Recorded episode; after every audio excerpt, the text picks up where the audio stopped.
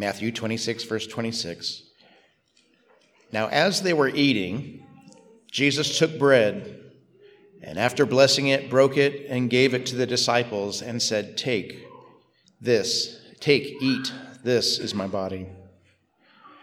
And so, in this simple verse, very straightforward, and yet with amazing depth to it, Christ establishes the Lord's Supper, knowing all that was before him, knowing that he was to be betrayed, knowing that he was the sacrifice of God, that he would be taken to a kangaroo court, a, evil, a court of evil men. They broke so many Jewish laws at night, not in the court precincts, in the high priest's home, hurrying to do a capital case, which should usually be two trials over several days. They compressed everything in wickedness, and Christ knew this as he established the supper. The abuse and the crucifixion no man could bear. Christ pleaded with his Father that it might be taken from him, but yet he resigned himself to the will of God over his own human will. He establishes it despite abuse and crucifixion. This is the last quiet evening he will have with his disciples before all this occurs. And he takes this evening to bestow a gift upon the disciples. And it's that which is precious to them. They would remember it time and time again as they would remember him in this ordinance of bread and the cup. It's sad to think through history how this ordinance has been subjected to controversy and misunderstanding and has brought division when Christ brought it as a cherished gift to his own in the light of the troubles that they would face as they saw the trouble that he would go through. The plain meaning of Christ and this bread is that this bread represents my body. It's a greatly helpful picture that supplies food to us spiritually the closeness we bear with Christ. Just as the pictures, I am the door or I am the vine, are wonderful pictures for us to understand Christ in a new and different way. So, this bread that represents Him is the personal, spiritual, and deep connection with Christ and their connection with one another as they all partake in Christ. And it's been among the saints for centuries, one of the most cherished and solemn joys that they have experienced as they proclaim Christ's death.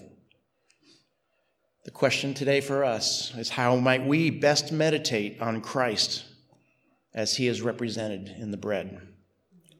I'd like to present four pairs of considerations. The first one is common and uncommon. How does the bread represent Christ? He is common and uncommon. The verse tells us now as they were eating, Jesus took bread. What is more common than bread? The youngest child understands that to eat bread strengthens and helps satisfy hunger, gives a sustaining effect to the body. Christ himself was common in that he had a body like men. He didn't have what some would call today a, a, handsome privilege because of good looks. He did not have the looks that would make us look upon him and desire him. It was common in his appearance. He was vulnerable as a young child, cradled by his mother, very common.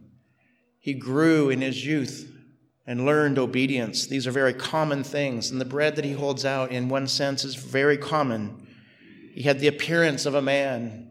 Part of his humiliation was that he was a common man among those who are sinners. And though his own soul would be vexed because he saw so sharply and with such great contrast the sin that violated his father's honor and holiness. It's as if he were a speck of gold washed upon a great beach and was just simply counted common with all the sand present. Bread in this way is very common. At the same time, Christ is uncommon in the highest degree. This bread that he takes is now used for a spiritual purpose. That's uncommon. We think of bread for a physical purpose. When we think of how he was conceived and brought in the world through a virgin birth, uncommon. When we think of how he was without sin, how even when he went to the cross and fulfilled his earthly ministry, he fulfilled over 300 prophecies out of the estimated 1,800 and more in the scriptures, uncommon in every degree. As we see his preaching and his compassion and his miracles, his raising from the dead, the people marveled that he preached with such authority. He was uncommon in who he was. His resurrection and ascension, we lose the ability of words to capture how uncommon and great and significant Jesus is. Even the word significant pales to the words that he actually deserves for his person and his work. He is the firstborn of the dead. He is saving his people from their sin. And so when Christ hands this bread, it's strangely common and uncommon at the same time as it represents him. Secondly, how is Christ represented with the bread? Blessed and cursed. It says, after blessing it, he broke it. And here we have at the same time the fact that he is blessed of his Father to be the one who comes, to be the one who saves, to be the one who is promised, the Messiah. When we say Jesus, we say the anointed one. He is the one. He was blessed as a boy with wisdom, talking with the Jewish leaders in the temple, his knowledge and wisdom apparent. He was doing all his father's will. If you remember, that was his statement to his mother Did you not know I would be about my father's will? At a young age, and this was evident throughout his life. He was blessed in answering his enemies with excellent questions. They rallied against him. By what authority do you preach? He said, Well, you tell me, John the Baptist, was he of heaven or was he of men?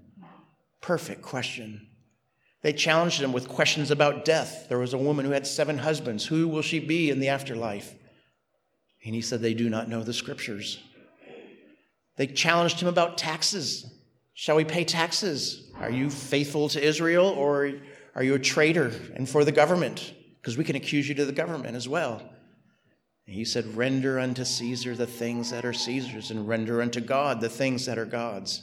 Blessed in his understanding. I marvel at his question to their questions a superior wisdom, a superior truth.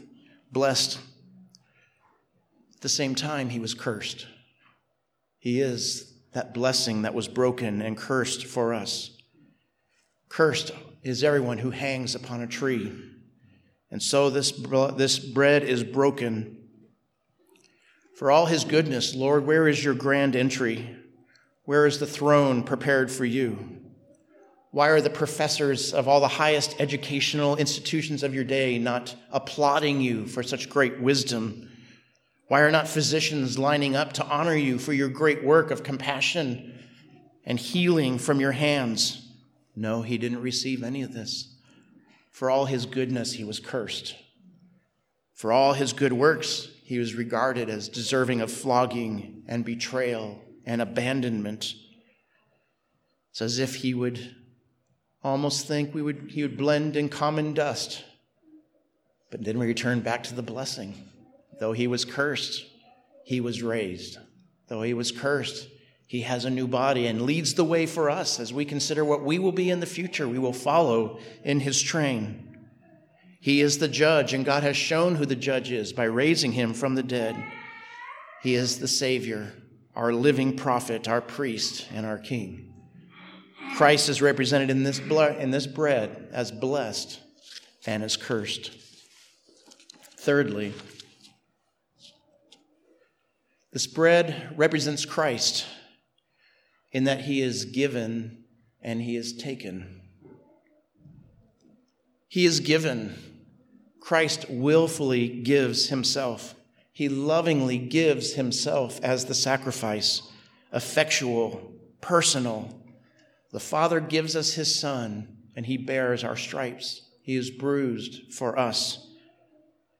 He is the one who is able to call 12 legions of angels to stop the hand of Judas, to stop those who come at night bearing clubs to arrest him, to stop those who would try to find a valid witness against him to condemn him to death. For Pilate, who had no spine and no call to justice in his words, he could have called 12 legions to come against his kingdom as well. But no, he gives himself willingly. He gives himself with purpose. This is Christ giving himself by decree, prefigured by the scriptures. Christ, who is the ground of all the benefits that we receive. Christ, who is our peace with God and Emmanuel with us. Christ, our eternal life given. Christ, our abundant life given. Satisfaction of our soul finds that it is in the fact that He gave Himself for us and that we have been adopted into sonship because of His work given to us. The title indeed that we share to the celestial city is that which He has given to us. The shepherd's care that we so wonderfully receive has been given to us all this good working for favor he wrought on the cross, all the mercy, all the love is that which has been given. At the same time, Christ, represented by this bread, is that which is taken. Scripture says he gave it to the disciples, and he said, Take, eat. And so when we take it, we can take it, we do so in obedience to the command of Christ. Sometimes the saints look at their own life and they say, How can I come to this table and partake it? I'm a sinner. How can I, with so many failings, and even when I know better after years of following the Savior, how can I, with clear conscience, come at this table and take it? We come not because of our worthiness, we come at the command of Christ. We stand as ready soldiers to do his bidding, and part of that bidding is to come in obedience and he hands the bread that he has given us and he says, Take, eat. We have a new nature now that desires it. We have a new discernment. And 1 Corinthians 11 drives us to that discernment of his body and blood in this matter. We should refuse any practice that would lead an unbeliever to partake of this because Christ gives the command to his disciples, to his people. We see that this is taken indeed by the disciples. It has been eaten through the centuries in obedience to Christ. It has been taken and internalized and applied to the heart. This bread has been taken for life from the bread of heaven. And so we see this bread indeed is that which is given and taken. Finally, fourthly, we see this bread represents Christ in that it is personal and corporate in nature. His body alone is given. The loaf that he takes as a single unit represents him, his own body. Jesus went alone to the cross. Jesus, a full sacrifice. His body was broken. By his stripes, we are healed. He was complete before them as a single body to be offered up without spot, without blemish, without stain. And so it is his body that is offered. This is just another way we know it wasn't his literal body that he gave them to eat. For if he gave away part of himself, he would have been less the sacrifice on the cross that was demanded by a holy law. We know he is speaking figuratively. We know the plain meaning, and this bread represents my body because it refers to him personally, refers to him as a whole sacrifice. When we use that word propitiation, we are saying that his full sacrifice completely satisfies the wrath of God. There is nothing left of wrath to be paid, for he has paid it all. It not only speaks of him personally in his own body, it speaks of us corporately as well. For he takes this one loaf and he breaks it for his disciples. And as his body is taken, it is entered into the community of the redeemed. 1 Corinthians 12 tells us, Now you are the body of Christ and individually members of it. Colossians tells us he is the head of the body, the church. And so we find our unity corporately because he has given us his body corporately. Just as Jesus told the Greeks in John 12, he that dies is that which produces much fruit. And so Christ, by his one body, joins us together by this bread to be a corporate body with Him as our head. A couple questions before we partake. Do you take Jesus as common or uncommon? The answer is yes. Both. In humiliation, he entered into our common humanity, but he is the most uncommon as he is Emmanuel, God with us. Do you perceive Jesus as blessed or cursed? The answer is indeed, I do. He was blessed in all he purposed to do and cursed by being broken for us to bear the infinite penalty that we could not satisfy, but that he could sustain for eternity.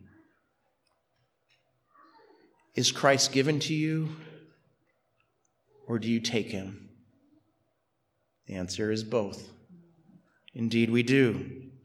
He has given what is impossible for us to attain and bids us to take our life of Him. Does the Lord's table represent Jesus in His own body, or does it represent us corporally and bind us together? It is so. Both exist together. By His body alone was sown a like seed that died and rose again to bear much fruit, and is a picture to us of that which is buried corruptible and raised up incorruptible.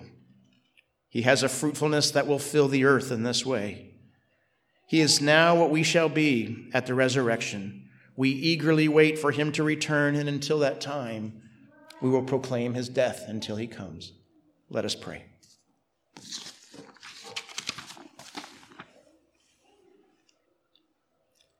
Heavenly Father, as we come to your table, we see that it represents that which is deep and eternal, that which sinks its very root into the counsels of God, that you did the pleasure of your own will. Even before the foundation of the world, you had decreed it to be so. With deep honor, a cherished and solemn joy, we come to your table to remember you, to proclaim your death to rejoice in the life that we have in you, to see our unity with one another is all born because of your body given for us. Lead us by your Spirit, we pray. In Jesus' name, amen.